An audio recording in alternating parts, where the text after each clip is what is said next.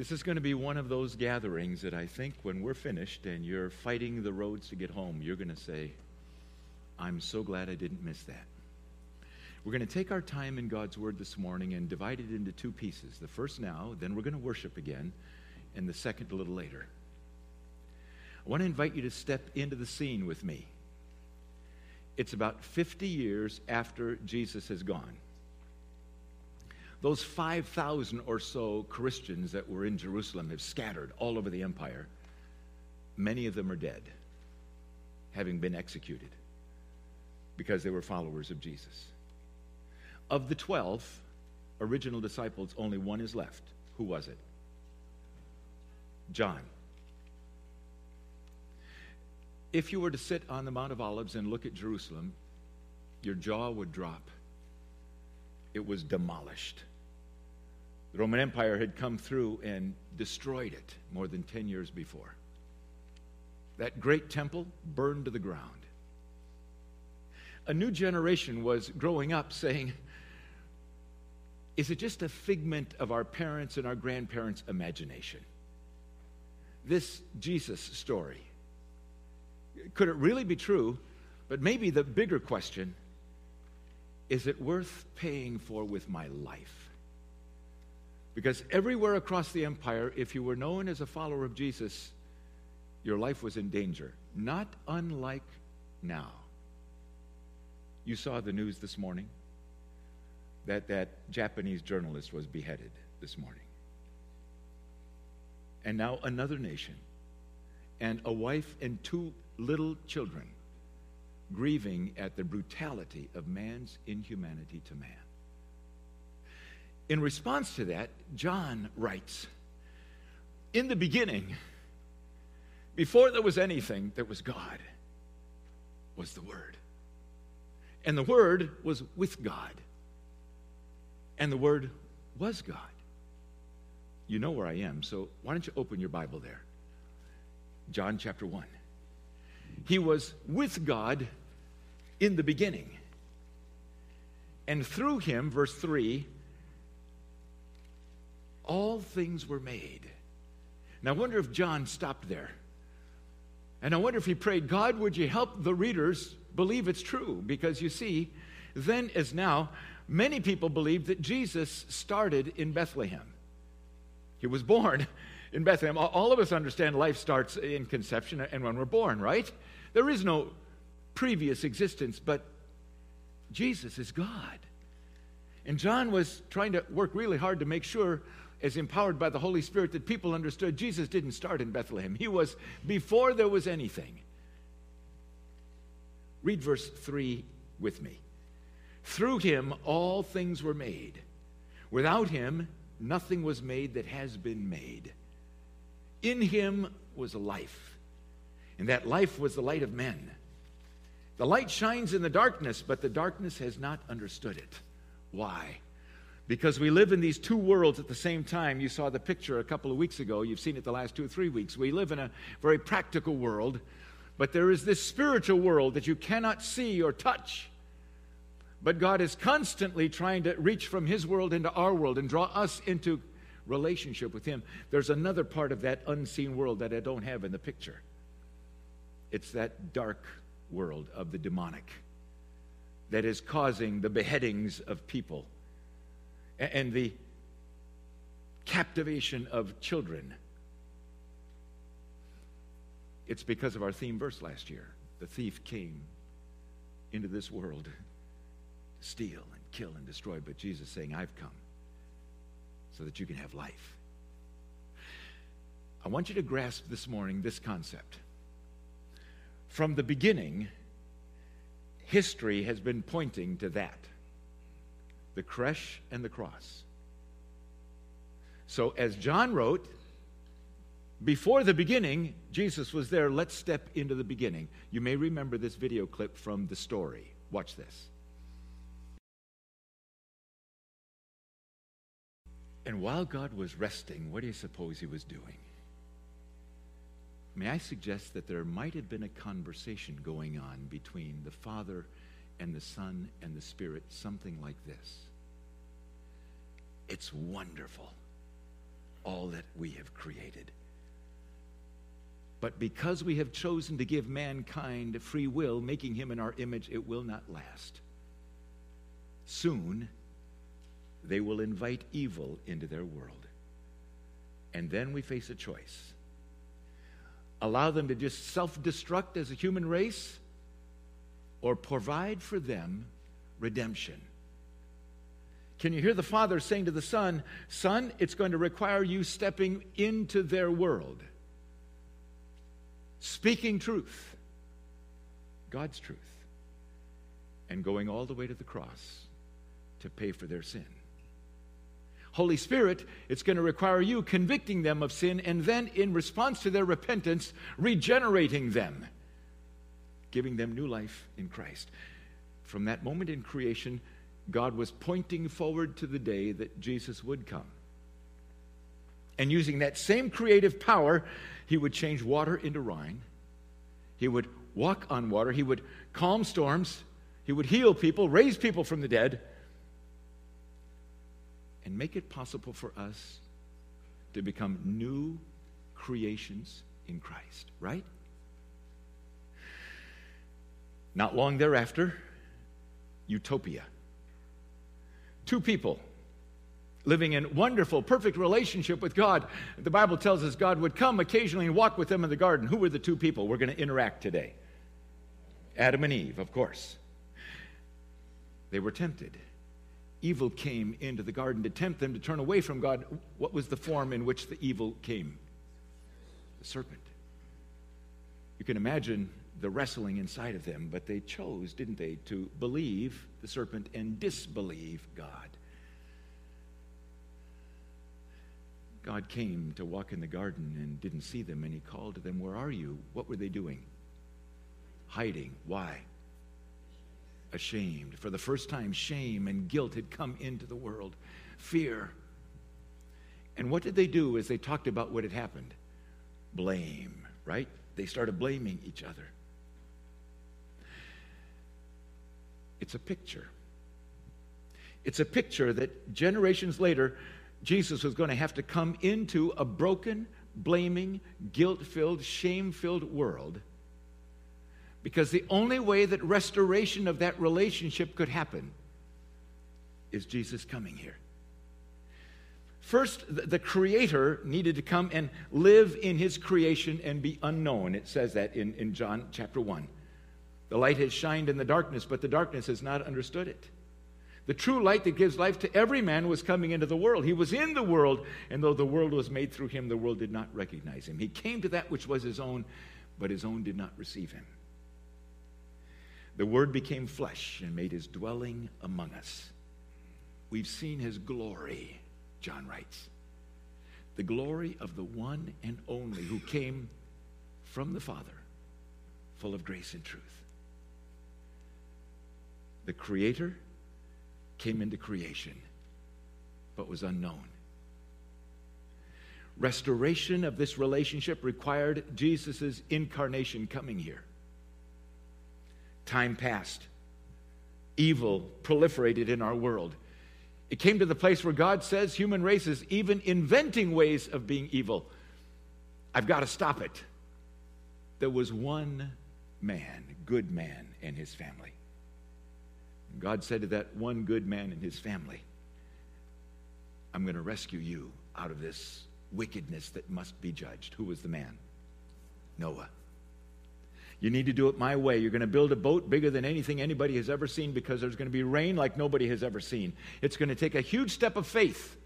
You have to believe that what I'm telling you is true. Your life depends on it. You see the picture? Years later, Jesus coming into a world filled with wickedness that God must judge. I'll make a way for you, but it requires a great step of faith. You have to acknowledge your need for me and trust me. Years later, another picture. Two old people without children. God says, Follow me, leave your home. It's a decadent place. I'm going to lead you to a new place, I'm going to give you a miracle son. You're going to start a whole nation of people. I'll even give you the land where I'm going to lead you to. Who am I talking about? He blesses them with that miraculous son. Who's the son? Isaac.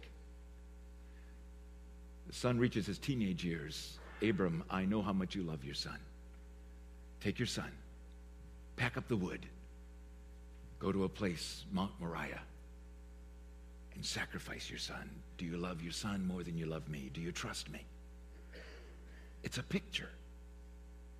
Years later, the father would send the son to the very same place. Mount Moriah, as you know, the tip of it is what's underneath the Dome of the Rock in Jerusalem. I've been inside, I've seen it. Not far from there, you can see it from there Calvary. Son, you need to go. And I will not stay my hand of judgment as I stayed the hand of Abraham. This time the sacrifice must be made. It is the ultimate expression of love.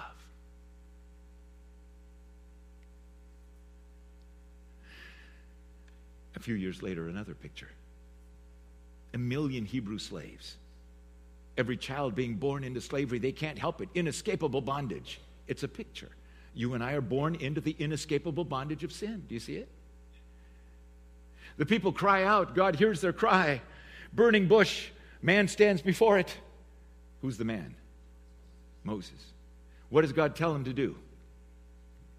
You need to go back, and I'll go with you. We're going to bring those people out of there. But Pharaoh's got a hard heart. He's not going to let them go, so I'm going to pour out my power upon them. Plague after plague. Name a few of the plagues for me flies, darkness, flood, hail, water turned to blood, boils.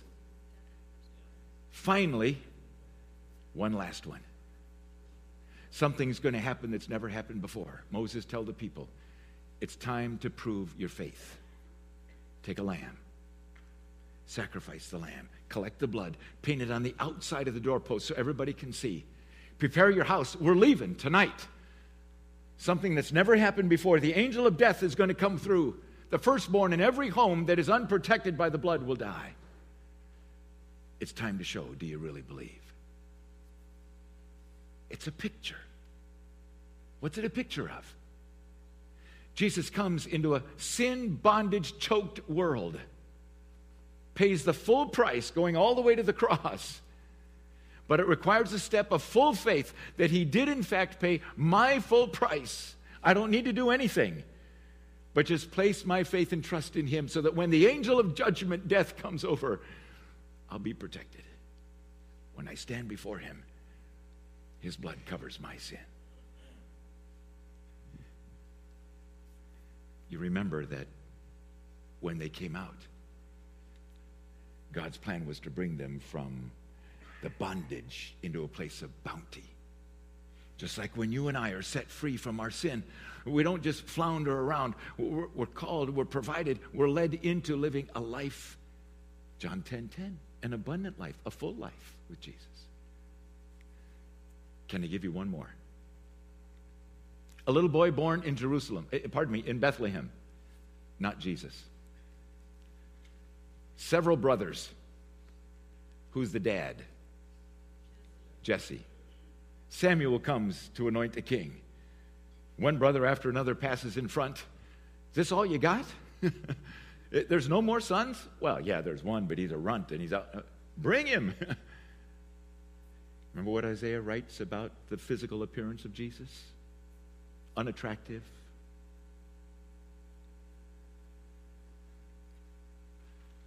Short while later, young teenager brings supplies fresh to his brothers who are in battle. Shocked that a giant of a man steps out and blasphemes against God and God's people. He's a symbol a picture. Who does he represent? Satan himself. The little boy says, Isn't anybody going to do anything? Shut up, you're just a little boy. Go back and take care of the sheep. I'll do something. Walks out there with a sling and a stone, and what does he say? You come against me with javelin and sword and a foul mouth. I come against you in the name of the Lord God Almighty, Jehovah Sabaoth. One stone. It's a picture. Jesus comes. Jesus grows up. Jesus is baptized. The Holy Spirit comes upon him and he steps out and he goes nose to nose for 40 days with the giant, Satan himself. And every time from that day forward, every time a demonic force came against him, Jesus took him down, right?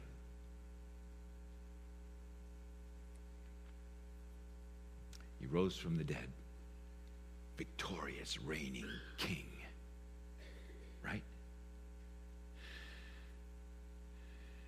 Now, my purpose in that was to help you see that the Old Testament is not just a long list of wonderful stories. It's far more than the wonderful, miraculous history of the Jewish people and God's work in our world.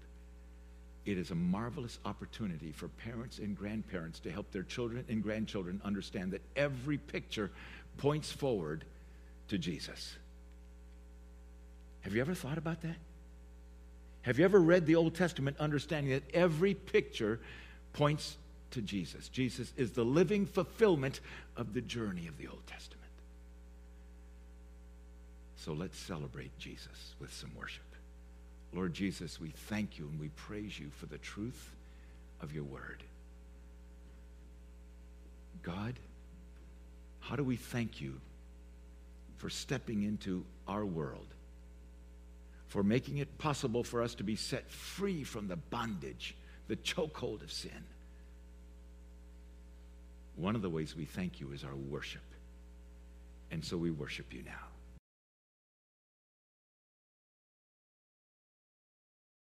Let's pray. What is it that you sense God is saying to you this morning? Why don't you thank him for his great majesty? A mighty fortress is our God, we have sung. His great victory over the dark kingdom. His readiness to empower you in the battle. He is Jesus, hope of the nations. Why don't you thank him for being your hope and the hope of your family and every person in this world.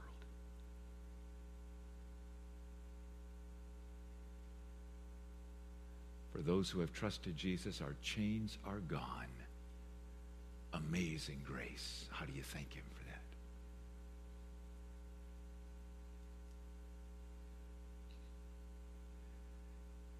And now, Lord Jesus, this last song that we have been invited into, Here Am I, Send Me. Oh, do you find that in some of us we, we draw a line and we say, no, no, it's one thing to worship God for his greatness and his majesty. It's wonderful to thank God that he cares about the people all around the world and that there are some who are willing to go. It's wonderful to thank him for setting us free from our chains, but, but, but God, I, I don't want you to get too involved in the rest of my life. I want to live my life. I want to be Lord in my life. I want to make my own choices. Oh. This morning, God, you are rewarding us for uh, fighting against this snow to come and worship you by taking us to a deep place. This is not a superficial service this morning. You're inviting us to go to a deep place of self analysis a deep place of recognizing in your word that from before the beginning of time, you're working your plan for your great glory. And in this generation, we get to be a part of it. So, do you find in this room a people who are saying, Yes, Lord, yes, here am I. I'm willing and I'm available. Whatever you'd like, do it in my life, God, to make me all that you would like me to be, and then Point me in the direction and lead me, and I'll follow. I promise, God. No will not be in my vocabulary.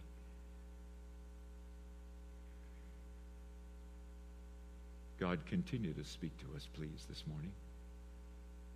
So that when we leave here, we do, in fact, leave as a changed people. because we have spent an hour or so on the mountaintop with God. In the name of Jesus, I pray. Amen and amen. Thank you, worship leaders. David and Carol Fogelbach, would you please come because you're living that, aren't you? Within the next few days, you'll be leaving us for a little while, heading to a part of the world that means a great deal to you. Uh, where are you going and why, and how can we pray? We're going to the country of Turkey. We're going to be there for three weeks. We're going under the banner of Barnabas International, which is what we do and how you support us as missionaries. I was thinking just this morning, it's almost 30 years we've been associated with this wonderful congregation. And uh, you're sending us out under Barnabas to minister to, um, to expat people, in other words, people from the West, from America or Europe or so forth. And we're also going to be ministering to Central Asian leaders from the Stans part of the world who come to Turkey because it's safe there. And we all gather together and we have a wonderful conference together of over 350 people. Mm-hmm. Um, and David will tell you how we're ministering. Mm. We have a session for the group, not all 350, on soul care. Mm. And we're still working at what that means and stretching that. And then we're doing a one day seminar uh, that the Lord has provided that we can do training for the national leaders, uh, reaching out to their people, in other words, member care for their own people. So we have uh, two big assignments, and then we have a retreat tucked in there with MKs up in the mountains of Turkey, which will be a fun stretch for us. Amen. Will you, will you hopefully see some of our missionary partners uh, along the way? Uh, Peter and Janine called me this week, and they're staying home. Okay uh, because of his dad. So, no. Okay. All right. No. We had a plan with them. We were going to take care of their children on Valentine's Day so they oh, could go oh, out. Wouldn't that be nice? But they won't be in Turkey, so we can't do that. But they'll be here taking care of their dad, so that's a good thing. We'll be praying for you for the next three weeks. Anything specific? I think we picked up from what you were saying how we can pray. Yes, those three events, and then we have a prayer letter if you'd like it. We, will have it with us today. Thank you, David. Ushers, would you please come and let's pray for David and Carol and for our offering at the same time. Lord Jesus Christ, this dear couple, more than 30 years ago, heard that song in their hearts Here am I, send me. And they said yes. And they've lived that now in the Middle East, Central Asia, Michigan, now Williams Bay. While their bodies are here, their hearts uh, are very much in other parts of the world, responding to the needs of people there. We delightfully send them on this three week journey. We ask for your anointing upon them that every word that they speak, every prayer that they pray, every touch that they extend would be encouraging and helpful to those that they are with. Please give them, God, an unusual sense of discernment to be able to listen what's behind the words as they're interacting with missionaries and expats. To be able to see what's deep in the eyes behind the gaze so that they can, in fact, be like Barnabas, encouragers in the name of Jesus. Please bring them safely back to us with much to tell us of what you're doing in that part of the world. In the name of Jesus, I pray. Amen. Thank you, ushers, and thank you, friends, for coming prepared to join together in the great privilege financially of helping to advance the kingdom here and around the world. May I give you in the next few minutes the second part of what God had laid on my heart for this morning. The first part was focused on this concept everything from the days of creation until Christmas pointed to Christmas, the incarnation of God. Now, grasp this everything since Easter has pointed back to Easter. Think about that. John writes in John chapter 1, verse 18 No one has ever seen God, but God, the one and only, who is at the Father's side, has made him known. That, of course, is Jesus. But as Jesus was getting ready to leave, he said, Now, guess what? It's your turn. You will be Jesus in your world. I'd like to give you four quick thoughts on that. You see it in your notes. Jesus had come, John says, as the Word, the living Word. He spoke God's truth everywhere he was. He said to his disciples not long before he left, The Holy Spirit will come upon you, and you will be my witnesses. You will tell the story of what you have seen and heard and experienced. Your purpose, should you decide to accept it, for the rest of your life from the moment you meet Jesus, is to be a proclaimer of the words of hope in a hopeless world. So, what would you say this morning if you were given 10 minutes with the widow of that Japanese journalist who was beheaded this morning, what would you tell her? She's got two little babies to raise. It makes no sense. He had gone as a humanitarian storyteller to tell the stories of people in the brutalized parts of the world, and he was beheaded this morning.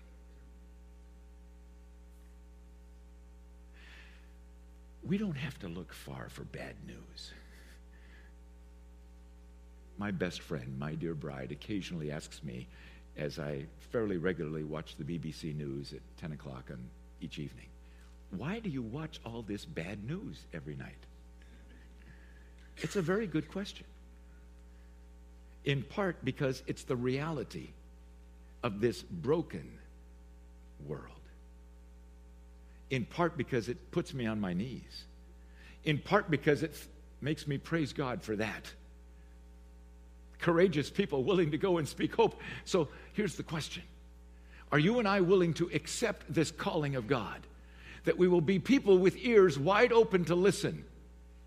And as we hear the name of Jesus taken in vain, as we hear the anger and the bitterness and the resentment lashing out all around us, we will be people who think of ourselves as Jesus, speaking hope, living words of hope into the lives of my broken world around me. Secondly, Brother Merrill, you can come in and sit, brother. Jesus came as a living grace. You know that grace means kindness. Have you thought much about how Jesus was kind to people who very rarely had ever experienced kindness in their lives. You don't have to go very far, do you, in our world, to watch the brutality, man's inhumanity to man. Oh, it doesn't have to go as far as beheading. It plays itself out all around us every day, doesn't it? Would you consider that at the end of your arms, are one of God's greatest gifts to humanity. Do you understand the power of touch? The power of touch. The power of touch. The power of touch. We've all been on the receiving end of the wounding power of touch, haven't? Just like we've all been on the receiving end of the wounding power of words. But have you learned about the healing power of touch? And would you consider that as you and I live out the rest of our lives, first, your mission, if you're willing to accept it, speak the words of hope and truth into our distorted, breaking world. Second, be the hands of Jesus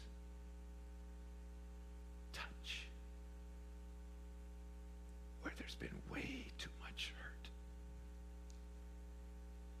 Touch.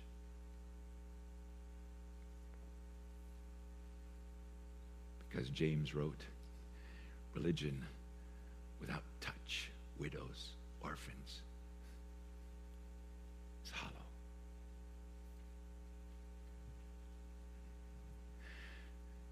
Jesus came as a victorious king. He defeated the dark kingdom every time he was encountered by them.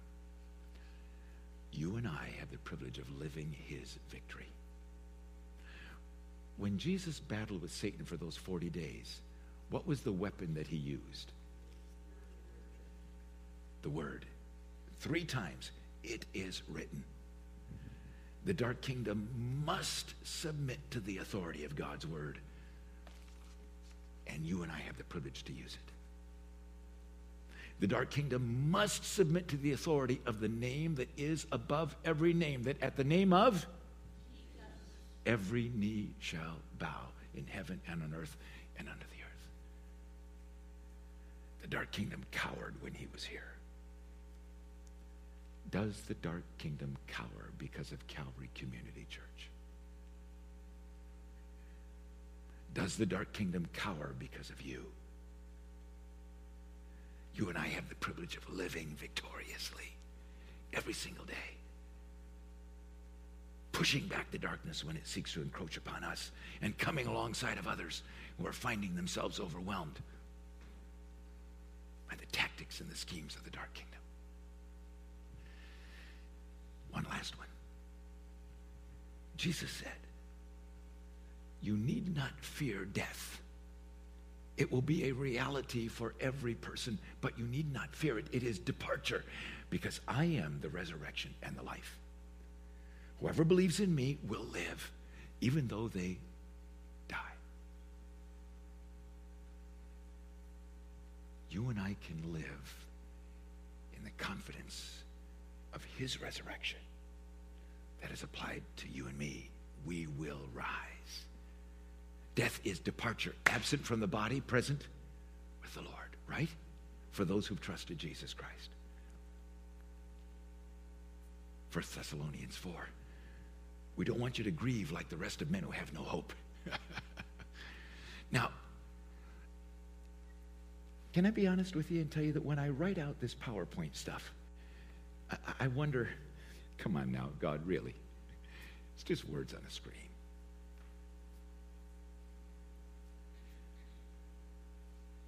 But for the rest of your life and mine. Every single day, we have a choice. We can live that or not. Isn't that true? You can live that or not. He's amazingly well behaved. And he's not sleeping like half the people in the room. Last night in our Saturday night service, when I did that first part of the message, I kept all the children in the room. I wish you'd have seen it. David, you were here last night. It was so much fun because I asked the adults, let the children respond with the stories. And I did the stories. It, it almost got to be a circus because the kids were just, Pastor Mark, isn't that true? You saw it last night. It, it was so much fun. And sitting right here in this row next to the Haywoods was a family, that young family that lives in Indiana. The dad's name is Chris. He had come up to visit Joey about five years ago, as I remember, and he had attended the Men's Catalyst Conference, and he trusted Christ to be his Savior that day. His little boy was sitting next to him. As I was telling the Bible stories and I was asking, his little boy was coming off the chair every time. And he came to me afterwards, the dad, and he said this tears welling in his eyes. I'm so glad I was here tonight. As you were telling the Bible stories and I was watching my little boy jump up off the chair, here's the thought. If I had not come here five years ago to visit my friend Joey and he had not brought me to the catalyst, if I had not trusted Jesus to be my Savior, I know who my little boy would be today. Because I was taking my little boy down a very different path as a dad. I had no interest in church or religion at all. My little boy was going to be tough. He could win any fight on the playground. My little boy. But I am so proud that my little boy knows the Bible. My little boy is growing to know Jesus. He says, I can't believe the difference of the legacy between what I would have passed to my son and what I have passed to my son. I knew the day would come where I would receive the email that I received this week from my daughter in France. Most of you know that David and April were here with us for six years, and little Claire celebrated her third year birthday this week, and they're now in France heading to Mali. Dad, pray with me.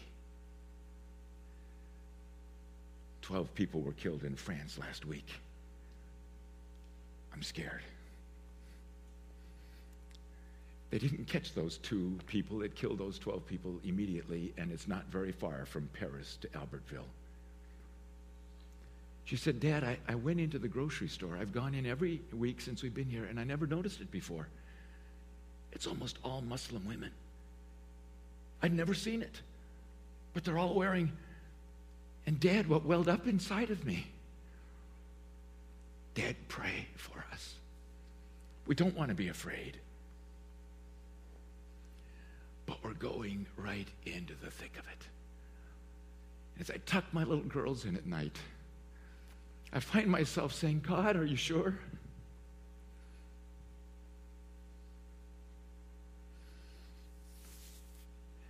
Is it just a story?